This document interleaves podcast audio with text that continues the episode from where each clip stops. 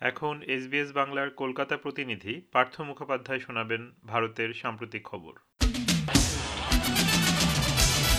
সামনের বছর দেশের সাধারণ নির্বাচন মানে লোকসভা ভোট। তার আগে মধ্যপ্রদেশ, রাজস্থান, ছত্তিশগড় এবং তেলেঙ্গানার ভোট ছিল ভারতের প্রধান দুই রাজনৈতিক দল, বিজেপি এবং কংগ্রেসের কাছে লিটমাস টেস্টের মতো। তার মধ্যে তিন রাজ্যই ধরাশায়ী হয়েছে কংগ্রেস। মান রেখেছে শুধুমাত্র তেলেঙ্গানা। সেখানে এক দশকের কেসিআর সরকারকে মসনচ্যুত করেছে কংগ্রেস। আর কংগ্রেসের এই বেহাল দশা নিয়ে ইতিমধ্যেই সমালোচনা শুরু হয়েছে বিরোধীদের ইন্ডিয়া জোটে। বিজেপির জয় জয়াকার আর সেই খুশির আমেজই ধরা পড়েছে দিল্লির বিজেপি সদর দপ্তরে। রাত যত বেড়েছে, দিল্লিতে দপ্তরের সামনে গেরুয়া কর্মী এবং সমর্থকদের ভিড় আরও বেড়েছে। প্রধানমন্ত্রী নরেন্দ্র মোদী বিজেপির সদর দপ্তরে পৌঁছাতেই শুভেচ্ছা জানিয়েছেন তারা এই অবস্থায় তিন রাজ্যের বিজেপির জয়ের হ্যাট্রিক দু হাজার চব্বিশের লোকসভা ভোটের হ্যাট্রিকের গ্যারান্টি দিচ্ছে এমনই মন্তব্য করেছেন প্রধানমন্ত্রী নরেন্দ্র মোদী और कुछ लोग तो कह रहे हैं कि आज की इस हैट्रिक ने 24 की हैट्रिक की गारंटी दे दी है পাল্টা হিসেবে কংগ্রেসের নেতা রাহুল গান্ধী বলছেন, আদর্শের লড়াই জারি থাকবে। তিন রাজ্যে গেরুয়া ঝড়ে কোণঠাসা কংগ্রেস আর জনতার এই রায়কে মাথা পেতে নিয়েছেন কংগ্রেসের প্রাক্তন সভাপতি। সোশ্যাল মিডিয়ায় এক পোস্টে রাহুল গান্ধী বলেছেন তেলেঙ্গানার জনগণের কাছে অত্যন্ত কৃতজ্ঞ কংগ্রেস। অবশ্যই তেলেঙ্গানায় প্রতিশ্রুতি পূরণ করবেন তারা। অন্যদিকে কংগ্রেসের সভাপতি মল্লিকার্জুন খার্গে সোশ্যাল মিডিয়ায় লিখেছেন, তেলেঙ্গানার মানুষ কংগ্রেসকে যে দায়িত্ব দিয়েছেন, তার জন্য তারা কৃতজ্ঞ। পাশাপাশি তিন রাজ্যে কংগ্রেসের ফল হতাশাজনক। তবে আগামী দিনে কংগ্রেস আরও শক্তিশালী হয়ে এই তিন রাজ্যে ক্ষমতায় ফিরবে বলে আশাবাদী মল্লিকার্জুন খার্গে। অন্যদিকে গুরুত্বপূর্ণ পাঁচ রাজ্যের বিধানসভার মধ্যে চার রাজ্যের ভোটে তিন রাজ্যে হার। এই নির্বাচনের ফলের কোনো প্রভাব বিজেপি বিরোধী। ইন্ডিয়া জোটে পড়বে না, এমনটাই জানিয়েছেন এনসিপি সুপ্রিমো শরদ পাওয়ার। বলেছেন, মল্লিকার্জুন খার্গের দিল্লির বাড়িতে বসে পাঁচ রাজ্যে বিধানসভা ভোটের ফলাফলের কারণ বিশ্লেষণ করবেন তারা। তারপরেই কংগ্রেসের বিপর্যয়ের কারণ বলা যাবে। এদিকে আবার ছয় ডিসেম্বর, দিল্লিতে ইন্ডিয়া জোটের বৈঠকে যাচ্ছেন না মমতা বন্দ্যোপাধ্যায়। তার দল তৃণমূল কংগ্রেসও এই বৈঠকে হাজির থাকবে কিনা তা রোববার রাত পর্যন্ত স্পষ্ট নয়। তৃণমূল কংগ্রেস সূত্রে খবর, ইন্ডিয়া জোটের বৈঠক নিয়ে কংগ্রেস সভাপতি মল্লিকার্জুন খাড়গের কোনো ফোন আসেনি নেত্রী মমতা বন্দ্যোপাধ্যায়ের কাছে। শত্রুতার ঊর্ধ্বে উঠে মানবতাকে বেছে নিতে হবে। জোরের সঙ্গে বলতে হবে, এটা যুদ্ধের যুগ নয়। ব্রাজিলকে জি টোয়েন্টি প্রেসিডেন্ট পদ হস্তান্তরের সময় এমনই নিবন্ধ লিখেছেন প্রধানমন্ত্রী নরেন্দ্র মোদী। ভারতের জি টোয়েন্টি সভাপতিত্ব গ্রহণের তিনশো পঁয়ষট্টি দিন পূর্ণ হয়েছে। এই মুহূর্তটি বসুধৈব কুটুম্বকম, এক পৃথিবী, এক পরিবার, এক ভবিষ্যতের চেতনাকে প্রতিফলিত করার ক্ষণ বলে মনে করেন প্রধানমন্ত্রী নরেন্দ্র মোদী। তার দাবি কোভিড পরবর্তী যুদ্ধের আবহে দম বন্ধ করা এক পরিস্থিতিতে এই সভাপতিত্ব গ্রহণ করে ভারত বিশ্বকে পথ দেখিয়েছে মানবতা কেন্দ্রিক উন্নয়নে গুরুত্ব দিয়ে। কিছু স্বার্থান্বেষীর জন্য যে বহুপাক্ষিকতা ব্যাহত হচ্ছিল, আলোচনা প্রক্রিয়া শুরু করিয়ে ভারতের নেতৃত্বে তা ফিরিয়ে আনা গেছে। নারী ক্ষমতায়ন উন্নয়নশীল দেশগুলোর আশা আকাঙ্ক্ষার সমস্যার দিকে আন্তর্জাতিক মহলে দৃষ্টি ফেরানো গেছে। এদিকে দু সালে তেত্রিশতম বিশ্ব জলবায়ু সম্মেলন ভারতে করার প্রস্তাব দিয়েছেন প্রধানমন্ত্রী নরেন্দ্র মোদী। আঠাশতম বিশ্ব জলবায়ু সম্মেলন হয়েছে দুবাই সেই সম্মেলনের সূচনায় বিশিষ্ট অতিথি হিসেবে উপস্থিত ছিলেন প্রধানমন্ত্রী নরেন্দ্র মোদী। তিনি সেই সম্মেলনের মঞ্চ থেকেই বিষাক্ত কার্বন নিষ্কাশন কমাতে গ্রিন ক্রেডিট উদ্যোগেরও ঘোষণা করেছেন। প্রধানমন্ত্রী বলেছেন, জলবায়ু পরিবর্তন প্রক্রিয়ায় রাষ্ট্রপুঞ্জের কর্মসূচির সঙ্গে প্রতিশ্রুতিবদ্ধ ভারত সেই জন্য এই মঞ্চ থেকেই তিনি ঘোষণা করছেন দু হাজার আঠাশে কপ থার্টি থ্রি সামিটের আয়োজন করতে চায় ভারত 2019 में शुरू किया गया लीड आईटी हमारा साझा प्रयास है ताकि इंडस्ट्री ट्रांजिशन को बल मिले लो कार्बन टेक्नोलॉजी और इनोवेशन को गति मिले और ये जल्द से जल्द और आसानी से ग्लोबल साउथ को भी मिले এবার দেশের খবর আগামী দুবছরের মধ্যে পাকিস্তান বাংলাদেশ সীমান্তের মধ্যবর্তী অংশগুলো বন্ধ করে দেওয়া হবে জানিয়েছেন কেন্দ্রীয় স্বরাষ্ট্রমন্ত্রী অমিত শাহ বিএসএফ এর এক অনুষ্ঠানে অমিত শাহ বলেছেন, নরেন্দ্র মোদী সরকার ভারত, পাকিস্তান এবং ভারত বাংলাদেশের মধ্যে পাঁচশো ষাট কিলোমিটার এলাকা একেবারে ঘিরে দেবে। এই কাজ করতে সমস্ত ধরনের পরিকল্পনা করে ফেলা হয়েছে। ভারতের পূর্ব এবং পশ্চিম দিকের এই দুদেশের সীমান্ত যাতে সুরক্ষিত থাকে, সেজন্যই এই ব্যবস্থা করা হচ্ছে। এই দুই সীমানায় নদী এবং পাহাড় রয়েছে। তাই এই কাজ করতে গিয়ে বিএসএফ কে অনেক বেশি সমস্যার মধ্যে পড়তে হয়েছে, বলেছেন অমিত শাহ। জব জব किसी भी सीमा पर, जो बीएसएफ के अधीन है, चाहे बांग्लादेश की सीमा हो, चाहे पाकिस्तान की सीमा हो, दुश्मन ने जरा सी भी हलचल की और सूचना आती है तो चिंता स्वाभाविक होती है। क्योंकि एक बार सीमा प्रहरियों ने मोर्चा संभालने के बाद किसी को सीमा की चिंता करने की ज़रूरत नहीं है। এর মধ্যে আবার মণিপুরের হিংসায় জড়িত নটি মৈতেই গোষ্ঠীর ওপর নিষেধাজ্ঞার সময়সীমা আরও পাঁচ বছর বৃদ্ধি করতে একটি ট্রাইব্যুনাল গঠন করেছে কেন্দ্রীয় স্বরাষ্ট্রমন্ত্রী অমিত শাহের মন্ত্রক অস্ত্র ছেড়ে সমাজের মূল ধারায় ফিরে আসার উদ্যোগ নিয়েছে মণিপুরের সব থেকে পুরনো সশস্ত্র গোষ্ঠী ইউনাইটেড ন্যাশনাল লিবারেশন ফ্রন্ট। দীর্ঘ ছ দশক ধরে ভারতীয় সেনাবাহিনীর বিরুদ্ধে লড়াই করেছে তারা। সম্প্রতি অস্ত্র ত্যাগ করার বিষয়ে একটি চুক্তি স্বাক্ষর করেছে ইউএন এলএফ সোশ্যাল মিডিয়া প্ল্যাটফর্মে কেন্দ্রীয় স্বরাষ্ট্রমন্ত্রী অমিত শাহ তারপরেই জানিয়েছেন উত্তর পূর্বে স্থায়ীভাবে শান্তি প্রতিষ্ঠার জন্য পূর্ণতা পাওয়ার ক্ষেত্রে একটা নতুন অধ্যায় যুক্ত হলো এ বিষয়ে মণিপুরের মুখ্যমন্ত্রী এন বীরেন সিং বলেছেন नहीं देखो ऑपोजिशन वाला बोलने वाला है वो तो बोलने के लिए ही ऑपोजिशन में बैठा है ना तो हम लोग काम करने वाला कर रहा हूँ ये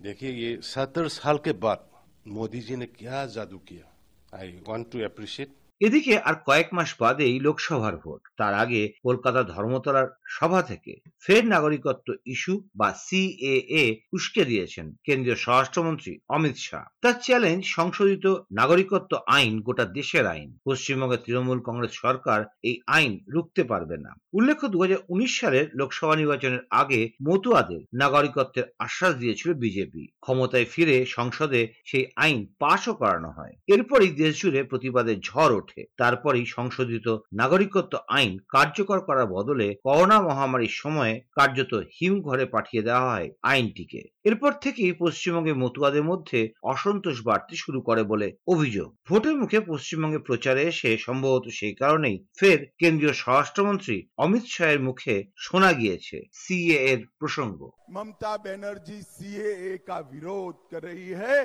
सीएए कर नहीं दे मगर मैं आज इस सभा में कह कर जाता हूँ, ममता दीदी सीएए देश का कानून है, इसको कोई रोक नहीं सकता और हम सीएए को लागू कर कर रहेंगे। जो वहाँ से आए हैं, वो सभी हिंदू भाइयों बहनों का इस देश पर इतना ही अधिकार है जितना मेरा और आपका अधिकार है। স্বভাবতই এর পাল্টা দিয়েছে তৃণমূল কংগ্রেস। তাদের কথায় বিজেপি নিজেরাও ভালো করে জানে এই আইন কখনোই কার্যকর করা সম্ভব হবে না। যদিও সংসদে আইনটি তার সংখ্যার জোরে পাশ করিয়ে নিয়েছে। তৃণমূল কংগ্রেসের মুখপাত্র এবং মন্ত্রী ডক্টর শশী পাজা বলেছেন দু হাজার চব্বিশ নিয়ে কথা, কখনো দু হাজার ছাব্বিশ নিয়ে কথা।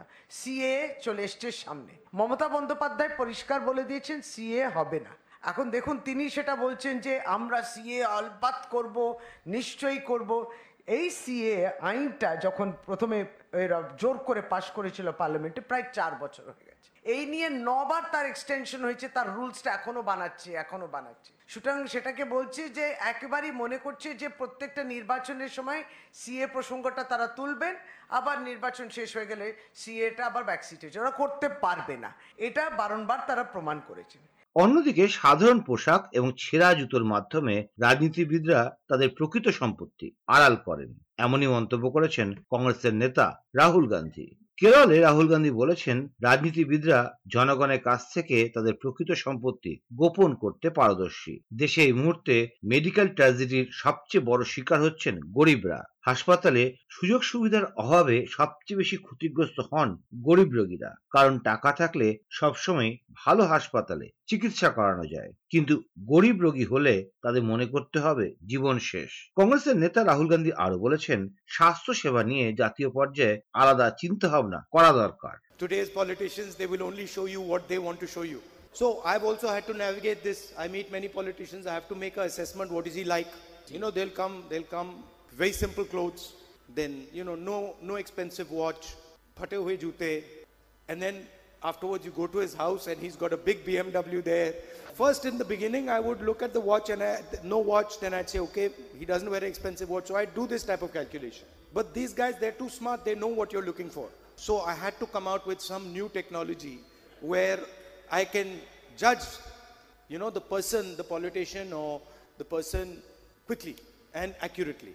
এবার পশ্চিমবঙ্গের খবর। শিক্ষক নিয়োগ দুর্নীতি কাণ্ডে রাজ্যের শাসক দল তৃণমূল কংগ্রেস ক্রমশই বেকায়দায় পড়ছে। এবার রাজ্যের আইনমন্ত্রী মলয় ঘটকের টাকার হদিশ পেতে ব্যাংকের দ্বারস্থ হয়েছে কেন্দ্রীয় তদন্তকারী সংস্থা। নেতারা জেল থেকে পালিয়ে বাঁচতে হাসপাতালে আশ্রয় নিচ্ছেন বলে বিরোধীরা অভিযোগ করছেন। অবস্থা এমন, হাসপাতালে বন্দি রাজ্যের বনমন্ত্রী জ্যোতিপ্রিয় মল্লিকের ওপর চব্বিশ ঘণ্টা নজরদারি চালাতে সিসিটিভি বসাতে নির্দেশ দিয়েছে আদালত। নতুন করে তৃণমূলের বিধায়ক কাউন্সিলরদের বাড়িতে সিবিআই তল্লাশি চালানো হচ্ছে। আর রাজ্যে মুখ্যমন্ত্রী তথা তৃণমূল কংগ্রেস নেত্রী মমতা বন্দ্যোপাধ্যায় কোর্ট মনিটর তদন্ত হচ্ছে জেনেও আঙুল তুলেছেন কেন্দ্রের শাসক দল বিজেপির দিকে। বলছেন, একটা জায়গায় দুটো বিড়ি খেলেই চোর আর গেরুয়া পড়লেই সাধু। কলকাতার ধর্মতলার সমাবেশে তৃণমূলের নেতা পার্থ চট্টোপাধ্যায়, অনুব্রত মণ্ডলকে তৃণমূল থেকে বহিষ্কার করার চ্যালেঞ্জ ছুড়েছেন বিজেপির নেতা অমিত শাহ। আর এর পাল্টা হিসেবে মমতা বন্দ্যোপাধ্যায় বলছেন, গোটা দেশকে ভিখারি করে দিয়ে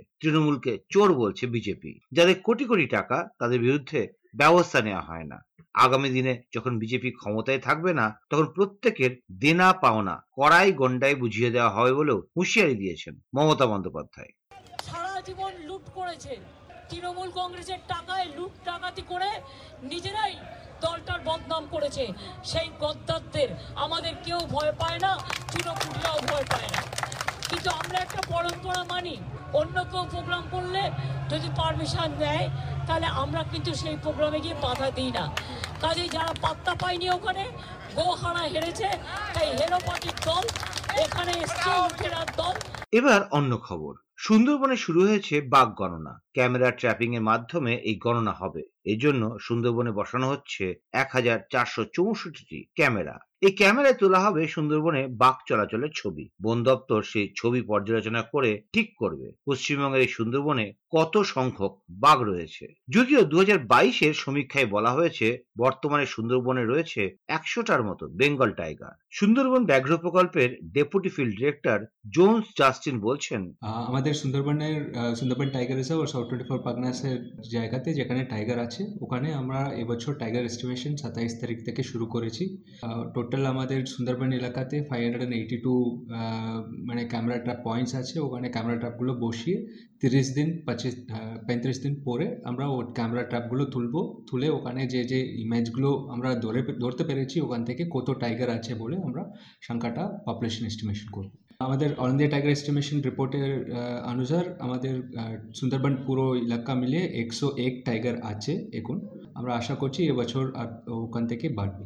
উল্লেখ্য, উনিশশো সাতাশি সালে পশ্চিমবঙ্গ এবং বাংলাদেশের ভূমিতে অবস্থিত এই সুন্দরবনকে ইউনিসেফ ওয়ার্ল্ড হেরিটেজ হিসেবে ঘোষণা করেছে। সেই লক্ষ্য নিয়ে এবারও শুরু হয়েছে সুন্দরবনের পশ্চিমবঙ্গ অংশের বাঘ গণনা। পঁয়ত্রিশ দিন পর এই ক্যামেরা খুলে এনে ক্যামেরায় বন্দী হওয়া, ছবি বিশ্লেষণ করে বন কর্তারা নিশ্চিত হওয়ার চেষ্টা চালাবেন এই বনে কত বাঘের আনাগোনা রয়েছে তা নিরূপণ করার জন্য। এতক্ষণ আপনারা শুনলেন ভারতের সাম্প্রতিক খবরগুলো। পরিবেশন করলেন এসবিএস বাংলার কলকাতা প্রতিনিধি পার্থ মুখোপাধ্যায়। আমাদেরকে লাইক দিন শেয়ার করুন, আপনার মতামত দিন। ফেসবুকে ফলো করুন এস বাংলা।